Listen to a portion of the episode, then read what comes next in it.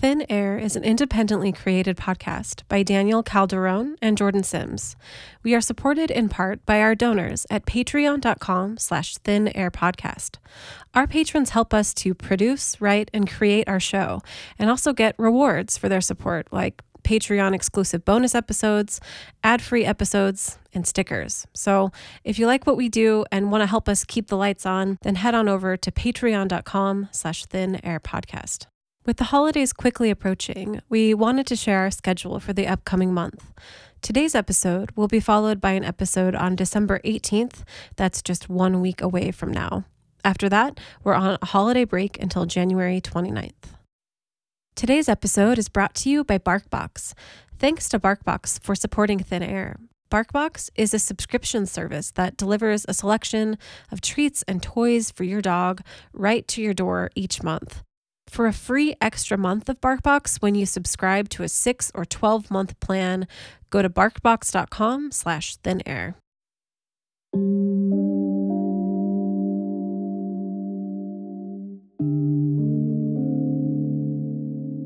When 38 year old Wanda Lemons went missing on or around November 3rd, 2014, the story seemed all too familiar to the residents of Chillicothe, Ohio. Earlier that year, in May, two women vanished. One, Tamika Lynch, was found dead shortly after, and the other, Charlotte Trego, remains missing. Wanda became the latest victim of something that was starting to look bigger and bigger as time went on. The next month, on Christmas, a woman named Shasta Himmelrich went missing, and then she was also found dead shortly after. Six months later, in May of 2015, two other women went missing Tiffany Sayer and Timberly Claytor. They were both later found dead. That's six women total, with only Charlotte and Wanda remaining missing. Residents of Chillicothe began to worry that someone, a serial killer perhaps, was killing women in their small community chances are you've heard this story before. It didn't take long for it to get national attention. Entire town on edge. Several women go missing. Some of them later found dead. Now the FBI is asking if there's a killer behind all of their deaths. You're looking now. The cases of these women fascinated many in the true crime community who were eager to discuss the case and help find leads. In 2016, Investigation Discovery did a six part special called The Vanishing Women. In August of 2017, Spike TV aired an eight part documentary created by Joe Berlinger, the renowned director of the groundbreaking documentary Paradise Lost. The documentary series that he did on these women was called Gone The Forgotten Women of Ohio. Both of these documentaries do important work in this case, and they linked the women together primarily by lifestyle and background. Gone even traveled to other nearby cities like Columbus and Portsmouth and found all too familiar stories of missing and murdered women. What both documentaries discover is that the lives of all of these women had been affected by addiction in what many are calling the opioid epidemic. The women of Chillicothe were rumored to have known each other and run in similar circles.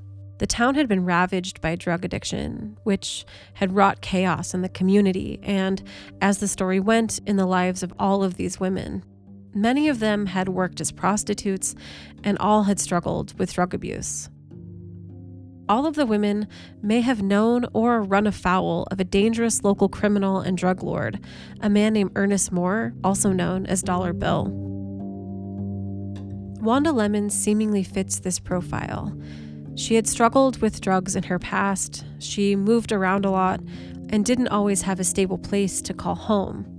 And she went missing around the same time the other women did, other women that she may have been acquaintances with. She may also have known Dollar Bill. It's hard to even mention Wanda's disappearance outside of the other Chillicothe women. As I began researching, it seemed that there was little information about her disappearance outside of the context of these other cases.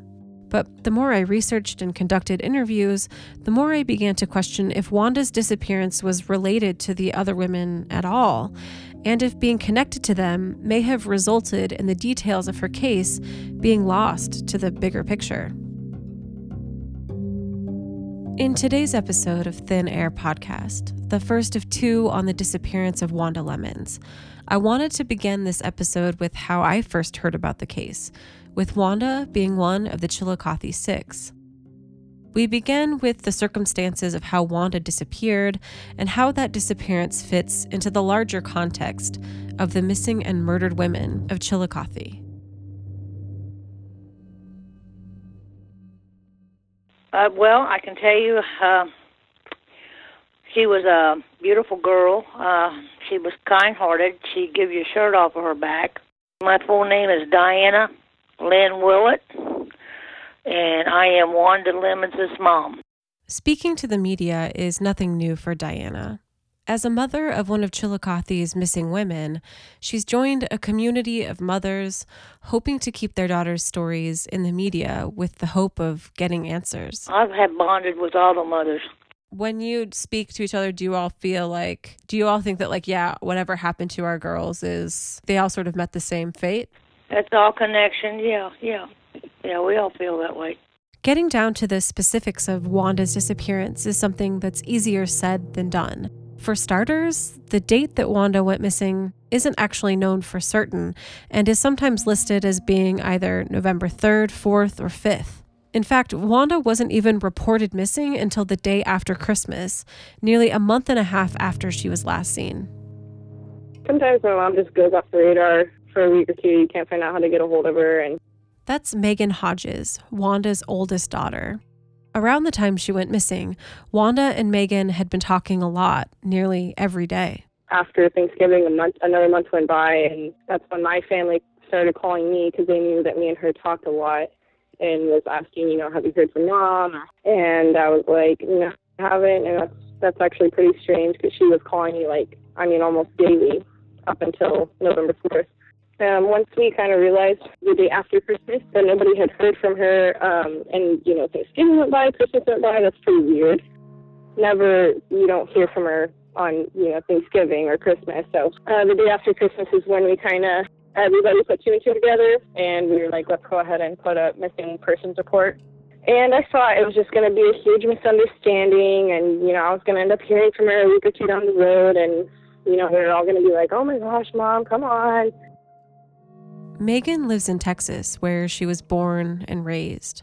Wanda herself was from Texas. All of her children lived there, except for her youngest daughter, Heaven, who was born and lived in Chillicothe. In fact, Wanda was only in Chillicothe at the time to get custody of Heaven, with the hopes of eventually taking her back to Texas. That's why, you know, when nobody heard from her for a while, nobody was like super concerned at first because she just does things like that. That's just my mom. We call her like a a, a free bird. She just doesn't like to be tied down or caged. She likes to just kind of roam. But Texas is where she's always been, and then she, like I said, was just in Ohio briefly to gain custody of my sister, and then was going to come back down to Texas. So I want to say she was there like three to six months before she went missing. While living in Chillicothe and waiting for the hearing date, Wanda was living with a man named Marvin. Where was she living? She was just staying with friends, just different people at that time. The one friend she was staying with was, uh, his name was Marvin. Uh huh. He lives uh, not too far from where I live at now. Would she hang out with Marvin pretty regularly? Oh yeah, they were yeah, regular friends. I didn't didn't approve of him, but uh, why not? Because he was an alcoholic and he was abusive to my daughter and I didn't like it. Wanda had a history of seeing and living with men who were abusive to her, but both Megan and Diana never really knew how to address their concerns with Wanda.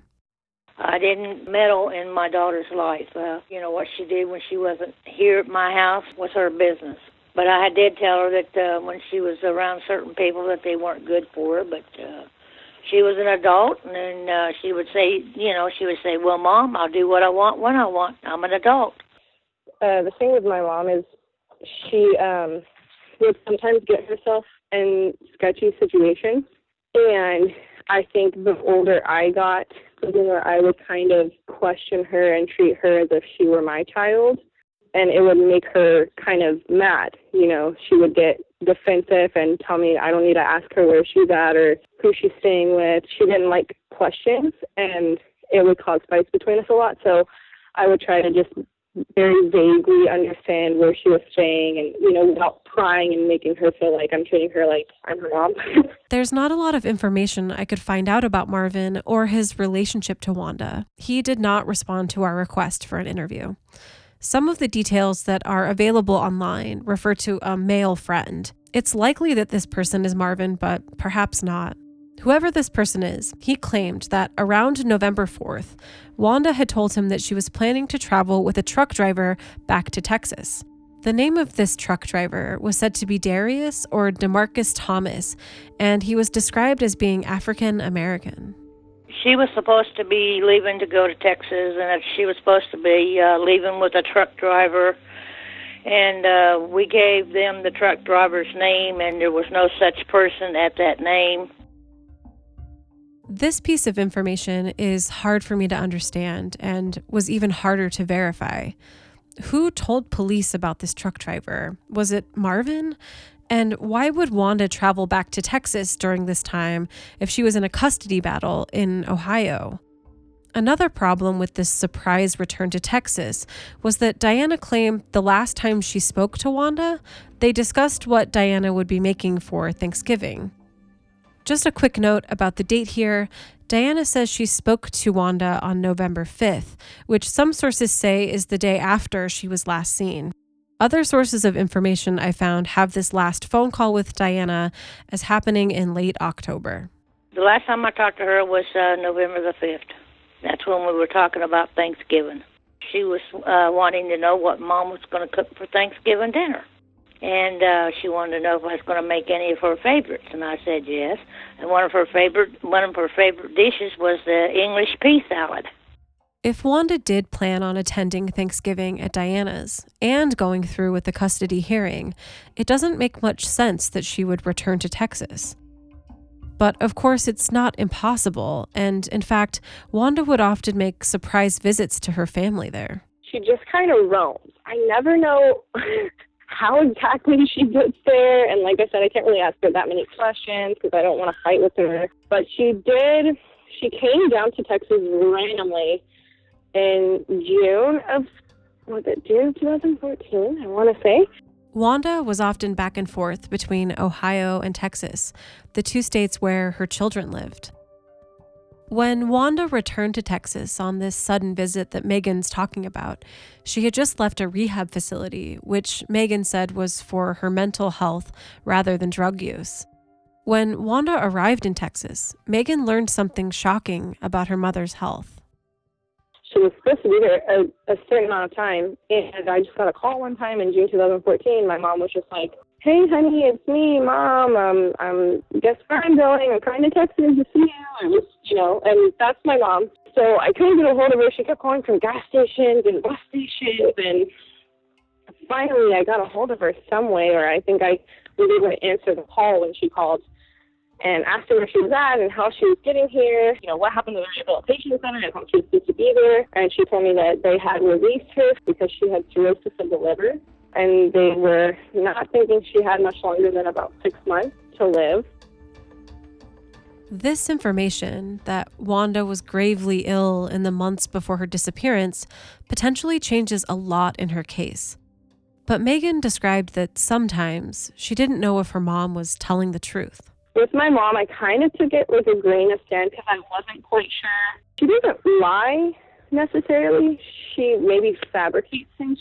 So I wasn't sure like what to think. And um, so she came down here and she was staying with me for a while. Megan explained that her mom may have been telling the truth because a family member who is a nurse observed signs that Wanda may have been sick. I took her to go see my other little sister, Paige, which is her daughter as well. And her adoptive mom, I guess you would say, Paige's adoptive mom, is actually a nurse. Her adoptive mom had texted me later and said, hey, I don't think your mom is lying about cirrhosis of the liver because her eye whites are yellow and her skin has a yellow tone to it, which is symptoms of cirrhosis of the liver. So my mom stayed with us for a while. She, uh, like I said, just bounces around. So she went to stay with another friend in Houston, and then before I knew it, she called me and had told me she was staying in Galveston. I don't know who with, just some friends. Like I said, couldn't really ask a lot of questions. So she was there for a while. I think from Galveston is where she went to Ohio for the custody battle. So she she's she's been everywhere really.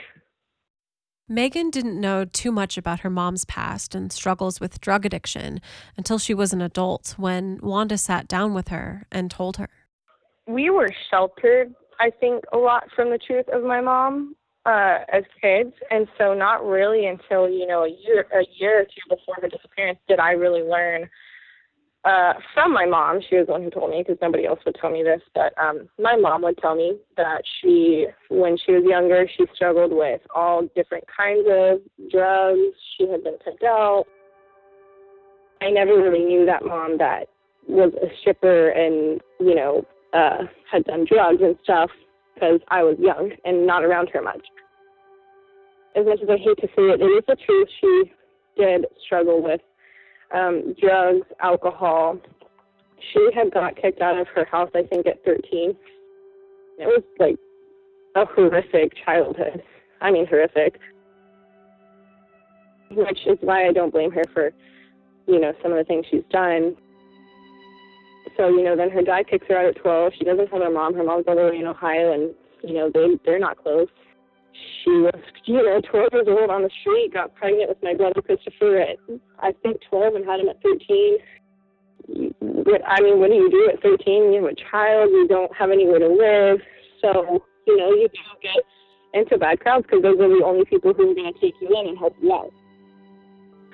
So she, um, she did start at a very young age doing drugs and, uh, alcohol, and then I'm sure she did heroin and cocaine, and I don't even want to know what else. But so it was a lifestyle for her for um, like a decade, and she had even the way my dad got custody of me was she had ended up in a hospital. I don't know if she overdosed or just was like near her death from drugs, and my dad went in there and had her sign over custody to me because they were thinking she was going to die. Um, I was like really young. I'm probably like not even one. Even though Wanda had a difficult upbringing and had struggled with drugs in the past, she had also worked to get clean. Both Megan and Diana argued that Wanda was clean at the time of her disappearance. When she disappeared, she was on the process of getting her life back to get uh, back to uh, doing uh she was going to her rehabs and and all that stuff that she was supposed to be doing because she was going back to court to get custody of her child. She uh was doing good. I mean she was doing really good. She had just got done with rehab and all that and she was going to her meetings going back to church and uh doing the things that she's supposed to be doing. And she had been passing her drug test. That's about all i can say about that because it's about all that was going on at the time I was talking to my mom on a weekly basis, if not daily. And I know my mom when she's messed up, and I know my mom when she's sober, and she was completely fine. She was up there. She to get custody of my little sister and come back down to Texas. She had it all planned out. She was happy. She was thanking God every day that she was there with my little sister. And because a while, she, you know, for a while she had been away from my little sister, so she was definitely not under the influence. If Wanda wasn't using at the time of her disappearance, could she still be connected to the cases of the other Chillicothe women through her past and by knowing people in the community? Diana thinks so. A big part of this is that uh, another woman went missing and some other women. Yeah, we had six altogether. Within a year and a half, uh, we had uh, six come up missing. Four. We've they found four dead, and uh, the two uh, there's still two missing. it's my daughter, and then the Trego girl. And the women who were found or who are missing, are they related in some way? I think that people have sort of said they all knew each other. So, does your town sort of think that there might be a serial killer or some really dangerous predator? They did at first, but uh, no, they kind of have a. I think they kind of have an idea of the guy that's involved in with the and he's in prison right now, and that's uh, he goes by Dollar Bill. Yeah, I think he had a lot to do with these girls. And then on Spike TV, when they had that series, uh, he said on there that he should have burnt. Said he burnt Char- Charlotte Trego, and that he should have burnt all the girls. That's what he said. When we get back from this short break, we discuss the disappearances and murders of the Chillicothe women and the reason why some believe Wanda's disappearance is connected to the dangerous criminal known as Dollar Bill. Join us after this quick word.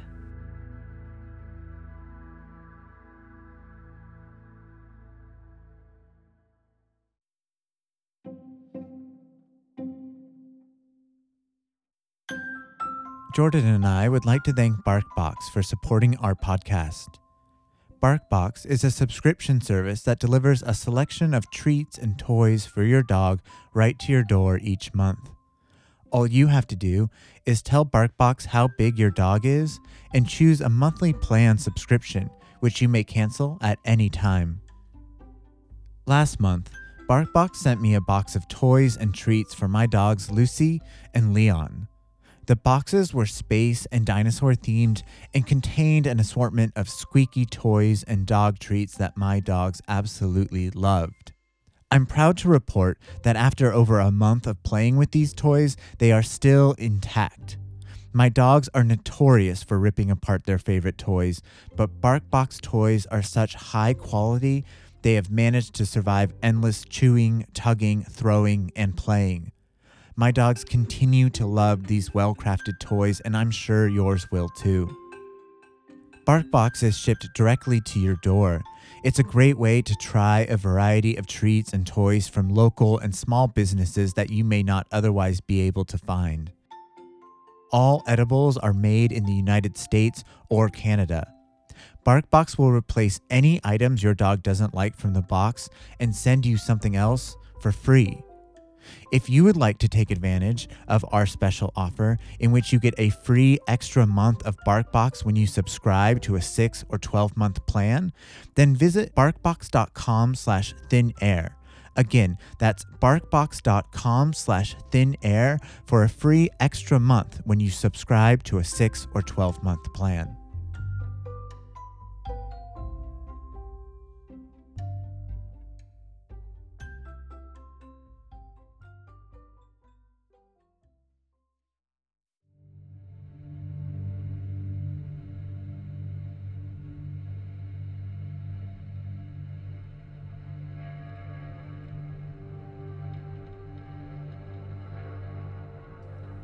May 10th, 2011. In a Cincinnati courtroom, Dr. Paul Holland Volkman is convicted of 18 separate crimes, four of which were illegal drug distribution, which resulted in death. Volkman was the head of one of America's largest pill mills at the time, pill mills being clinics which operate to dispense powerful narcotics outside of medical need. Several years back, the um, Ohio Attorney General's office which under that is a specific group called the Bureau of Criminal Investigation, BCI, raided several quote unquote fake doctors' offices where doctors were prescribing painkillers to people. Um, basically, a desk set up, one exam table, and pads and pads of pads of signed prescriptions. An article in the FBI archives about this case reads, quote, Volkman was the physician at the center of a criminal scheme to distribute millions of controlled substances to hundreds of individuals in exchange for cash, a scheme that brought addiction, diversion, and death to southeastern Ohio and beyond. The article added that Volkman was the largest purchaser of OxyContin in the United States between 2003 and 2005. Volkman operated four clinics in southern Ohio, which dispensed opiates into the community like candy. Three of these were in Portsmouth, and one was in Chillicothe. Volkman's pill mills saturated these areas with vast amounts of these powerful and addictive drugs. And when he was arrested and his offices were closed, a void in the market was created three of the doctors that were involved are all now in federal prison. So when the pill supply dried up, heroin became a huge problem um, in in that area, and um, in order to to get their fix from the same effects from the pills, heroin provide just a more potent dosage than the actual prescription medication does. In needing to get the prescription or the heroin to, so they don't get drug sick, uh, a lot of the women turn to prostitution also in the area. This was the environment these women found themselves in in 2014 when Tamika Lynch and Charlotte Trego went missing in May. Mike was hired by Yvonne Boggs, Charlotte Trego's mom, after it seemed that local law enforcement wasn't investigating the crimes. How long after Charlotte went missing did she contact you? It was six months to a year after she hired, uh, went missing that she hired me. What did she share with you about uh, her reasons for hiring you? She wanted she wanted to hire a private investigator, and she wanted somebody that was not based in the Chillicothe area and did not have any ties to the Chillicothe, Ohio area. Was there any specific reason for that? Basically, just because um, everybody knows everybody down there. She wanted somebody outside the area that would have an independent view, wouldn't be influenced by anybody in the community. In order to understand how Wanda fits into a bigger picture of disappearance and death in Chillicothe, we need to understand how the other women went missing and how many of them were found. Charlotte Trego was last seen on May 3, 2014. She was seen at a party that night, and local rumor was that Tamika Lynch, the next woman to disappear, was also there. Tamika was last seen on May 16th and was later found dead in Paint Creek, a nearby waterway. Her death was classified as a drug overdose. The next disappearance is Wanda, last seen in November. The next month, on Christmas, Shasta Himmelrich was last seen. Her car was found abandoned on a bridge, and she was later found in the water. Her death was ruled a suicide. Six months later, Tiffany Sayer went missing in May and was found dead in June. Like Shasta and Tamika before her, her body was found in water, which many found a suspicious coincidence. Her body was wrapped in a blanket and duct tape, and her death was later ruled a homicide. And on May 29th, a woman named Timberly Claytor was found shot to death. These are the six women who either went missing, were murdered, or were found dead in the Chillicothe area. So, why are these women so frequently connected in the media? The first reason may be a connection to a notorious criminal, Ernest Moore, also known by his street name, Dollar Bill. In the case of the last woman who was found, Timberly Claytor, a man named Jason McCrary was convicted of her murder. At his trial, um, he gave the statement that he was not guilty of the crime and, during cross examination, and he implicated Ernest Moore, who is also known as Dollar Bill. Dollar Bill was a name that came up a lot as a connecting factor in these cases. Dollar Bill is a dangerous drug lord and criminal who is known particularly for his cruelty. He is currently in prison for torturing one of his drug dealers. Who is a very high level drug dealer who was convicted earlier this year of kidnapping and torturing one of his street dealers.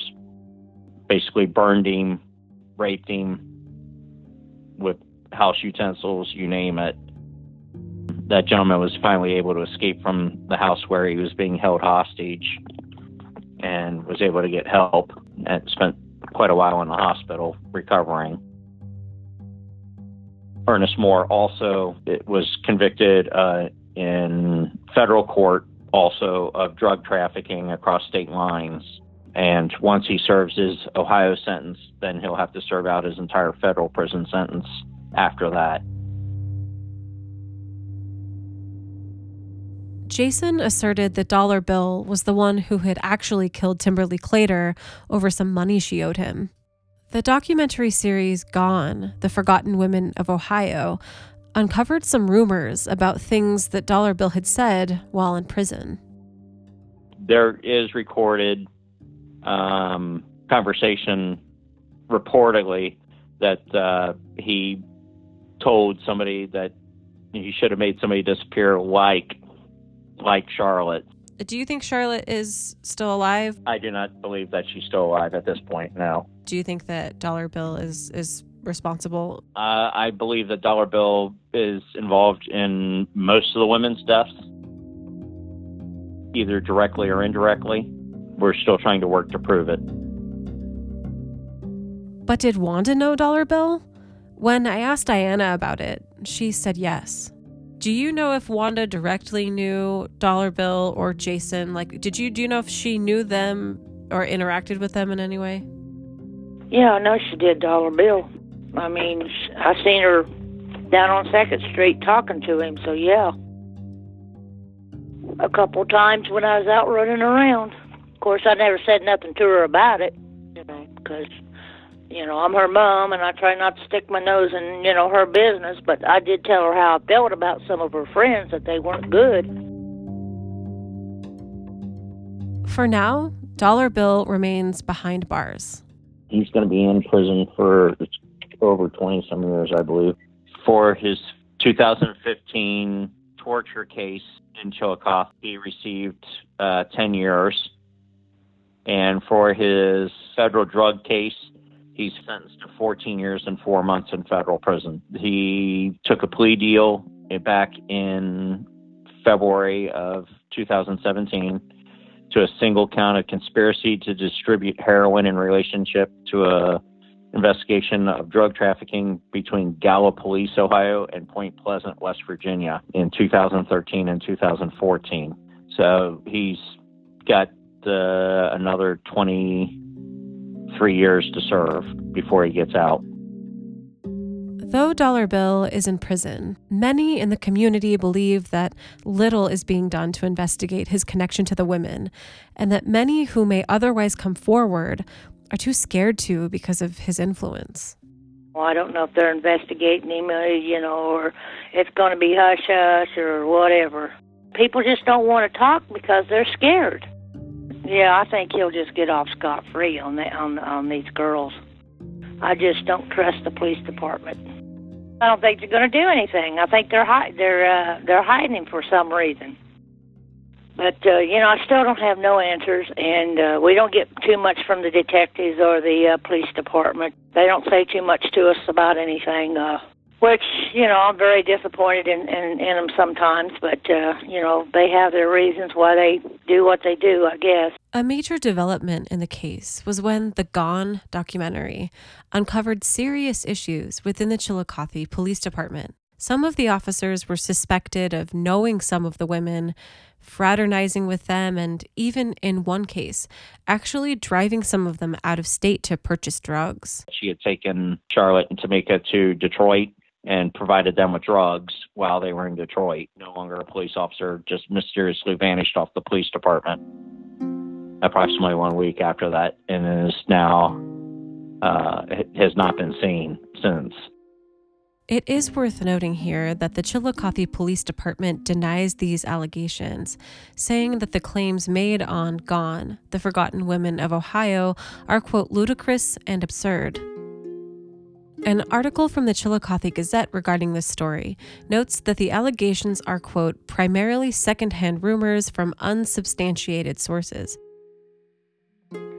Even though the Chillicothe police deny these allegations, the private investigator hired by Charlotte's family will currently not work with the Chillicothe PD out of fear of malfeasance. The, as far as the investigation goes, um, I mean, do you speak with police? Where is the investigation at now? Due to some issues with law enforcement in that area, the information that we have, uh, we've been strictly dealing with the FBI office in Washington, D.C. Information that was provided to the department was leaked back out onto the street to, to officers outside of the missing persons task force. With that, we stopped providing information to local law enforcement. As Diana noted, many in the community do feel forgotten by law enforcement. Did they take the investigation seriously? Like, how, from the beginning, how do you feel like they have treated her disappearance? Well, at first they did good. Well, they were getting tips and uh, relying on the tips and uh, calling in on the tips and investigating the tips and stuff like that. And then uh, all of a sudden, they just uh, seemed like they forgot our girls. Do you think that they think they are all connected, or do they talk about that? They don't talk about nothing. Mm-mm. They don't contact us. They don't do nothing. Uh, I'm just going to rely on uh, other people that does the stories and uh, see what they come up with. Outside of this potential connection to the drug lord Dollar Bill, it was said by many that all of the women knew each other. The most important thing is is that all the women, well, the majority of the women did know each other. That they all knew uh, Ernest Moore. Most of them knew Jason McCrary, and and or other sub drug dealers that were on the street that dealt for either one of those two gentlemen. One thing to note here is that Mike says a majority of the women knew each other. In both of the documentaries, they are able to show clear cut relationships between some of the women, texts between them, people who had seen them together, things like that. But in all of my research and in both of the extensive documentaries, specific evidence of Wanda's connection to these other women is lacking. I have watched that one documentary that came out. I wasn't going to, and my husband recorded it and was watching it, and of course I was around while he watched it, so I of course ended up watching it. You know, it was kind of weird to me how they started digging and found all these ties to like drug lords and just some scary stuff. And like the whole time I'm watching, I noticed that they were tying Charlotte, they were tying Tamika, they were they were tying everyone, and it was weird because my mom's name would never come up. But then, around the same time the documentary aired, there was some news in Wanda's case that made everyone pause. In August of 2017, a tip was posted to the Chillicothe PD's Facebook that Wanda's body was at the bottom of a nearby lake called Ross Lake. Somebody had made a claim that they knew where my mom's body was, and that was probably the hardest thing for me, which is weird because when the other women went missing and then some of them were found, I just kept saying, like, I don't care if my mom comes home in a body bag. I just want, you know, something. I just became so desperate. But when I actually heard the news, I think that's when it kind of hits you like, like, what reason could somebody do that to somebody as sweet as my mom? Diana, along with many in the community, set up shop near Ross Lake to oversee the search.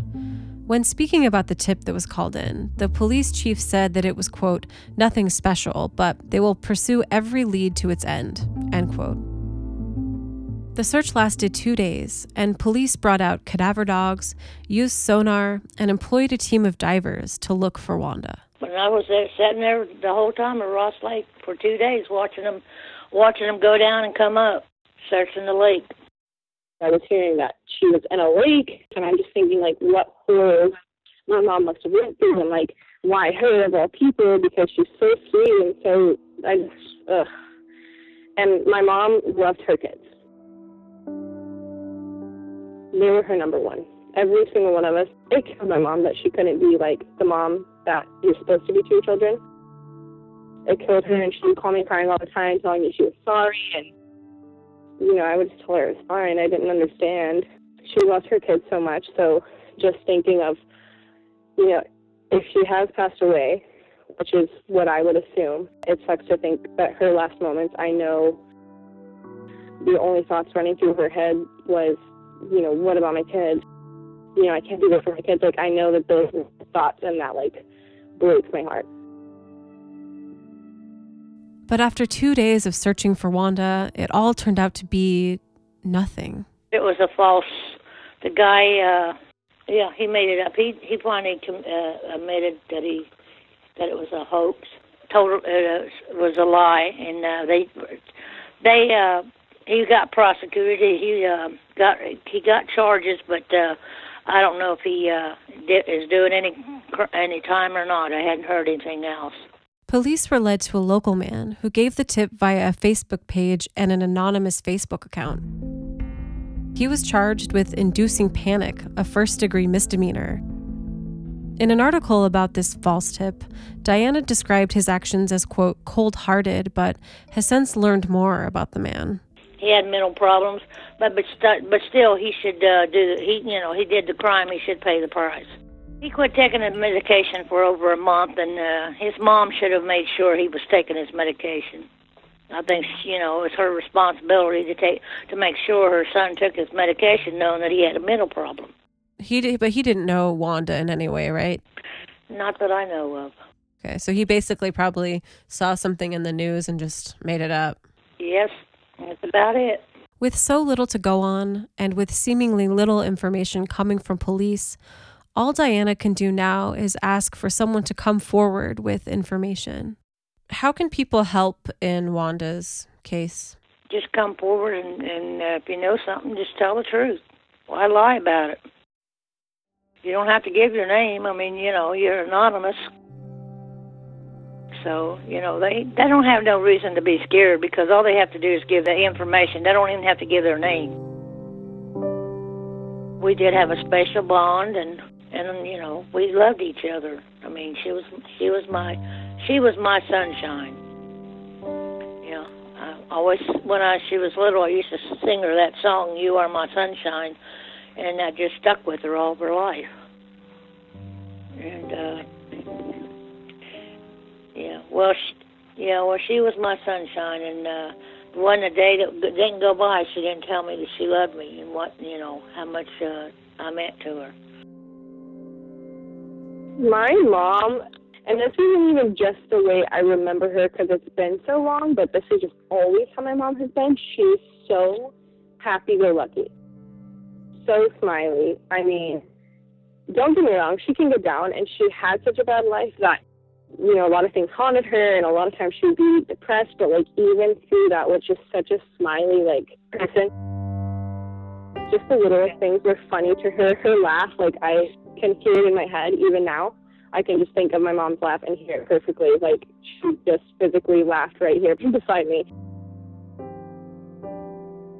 Ever since I kind of knew her after she had moved to Ohio and gotten herself better and was uh you know, had a love for God. And so one way I kind of always knew my mom was she really just had such a love and appreciation for God.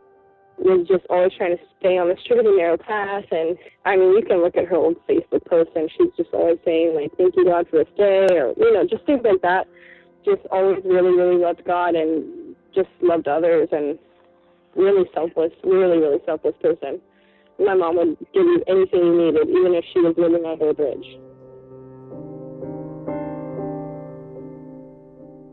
I don't know where she gets that personality from because she grew up with nothing. So it's kind of amazing to me when you grow up with nothing to be so selfless and giving because typically that makes you a selfish person once you get stuff. I think that makes it really hard. Uh, not just that she went missing, but when you think of the horrors and the horrible things that could have happened, it sucks to think of that and compare it to what a sweet person she was because it's like, why her? Why such a sweet, selfless, like just happy woman, you know? But for Megan, her mother's case isn't tied in so neatly with the other women and has little to do with the tangled stories from Chillicothe. Instead, she believes that Wanda's disappearance hits much closer to home. You know, my mom did know some of the women, whatever, but she never came up in those ties. She it just didn't connect, and I was like, I could have told you that from the beginning that my mom is not tied to these women. It's ironic that she would go missing at the same time, but she's not tied to these women. And I just I've known that in my heart the whole time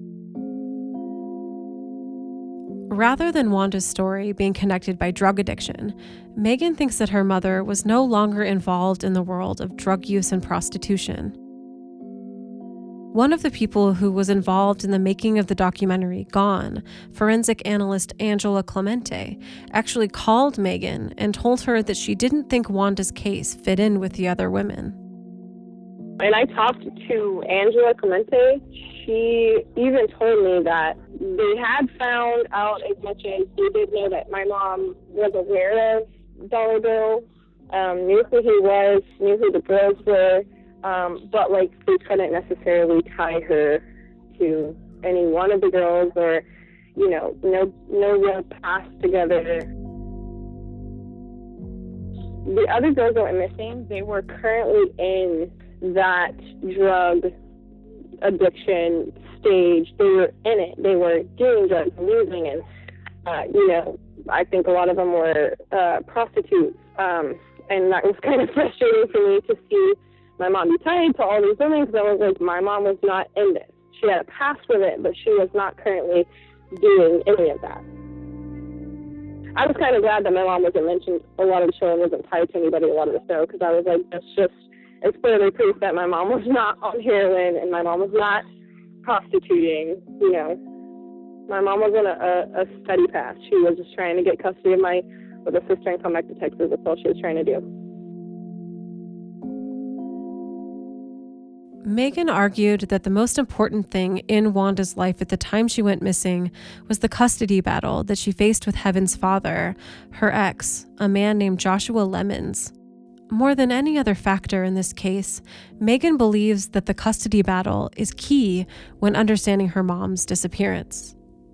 She was not involved in drugs and prostitution. She had a past with it, but was not currently involved with it and hadn't been currently involved with it, I mean, for years.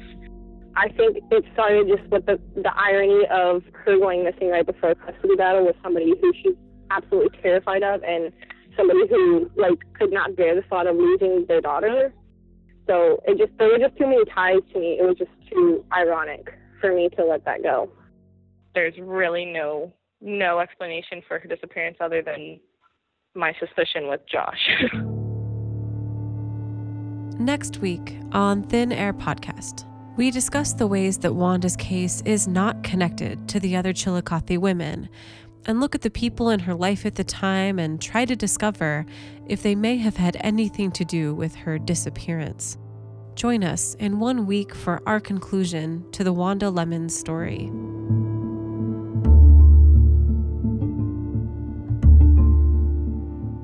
Thin Air podcast is created by me, Jordan Sims, and Daniel Calderon, with production assistance from Nate Halda. Music today was provided by Blue Dot Sessions. Check them out at sessions.blue. Thin Air Podcast is supported by our donors at patreon.com slash thinairpodcast. One of the rewards is to be listed as an executive producer of our show. The executive producers of Thin Air Podcast are Bonnie Mortensen, Skeeter Hall, Anthony Loper, Elle McManus, Wendy Gabbery, Bridger Mobley, Susan Anderson, Nicole Goodwin, Jack and Christy Lupian, Drusilla Dents, Rebecca Hardberger, Heather Cadu, Mistea Pena, and Elizabeth Farmer. Thank you so much for your incredible support. We'll be back in one week.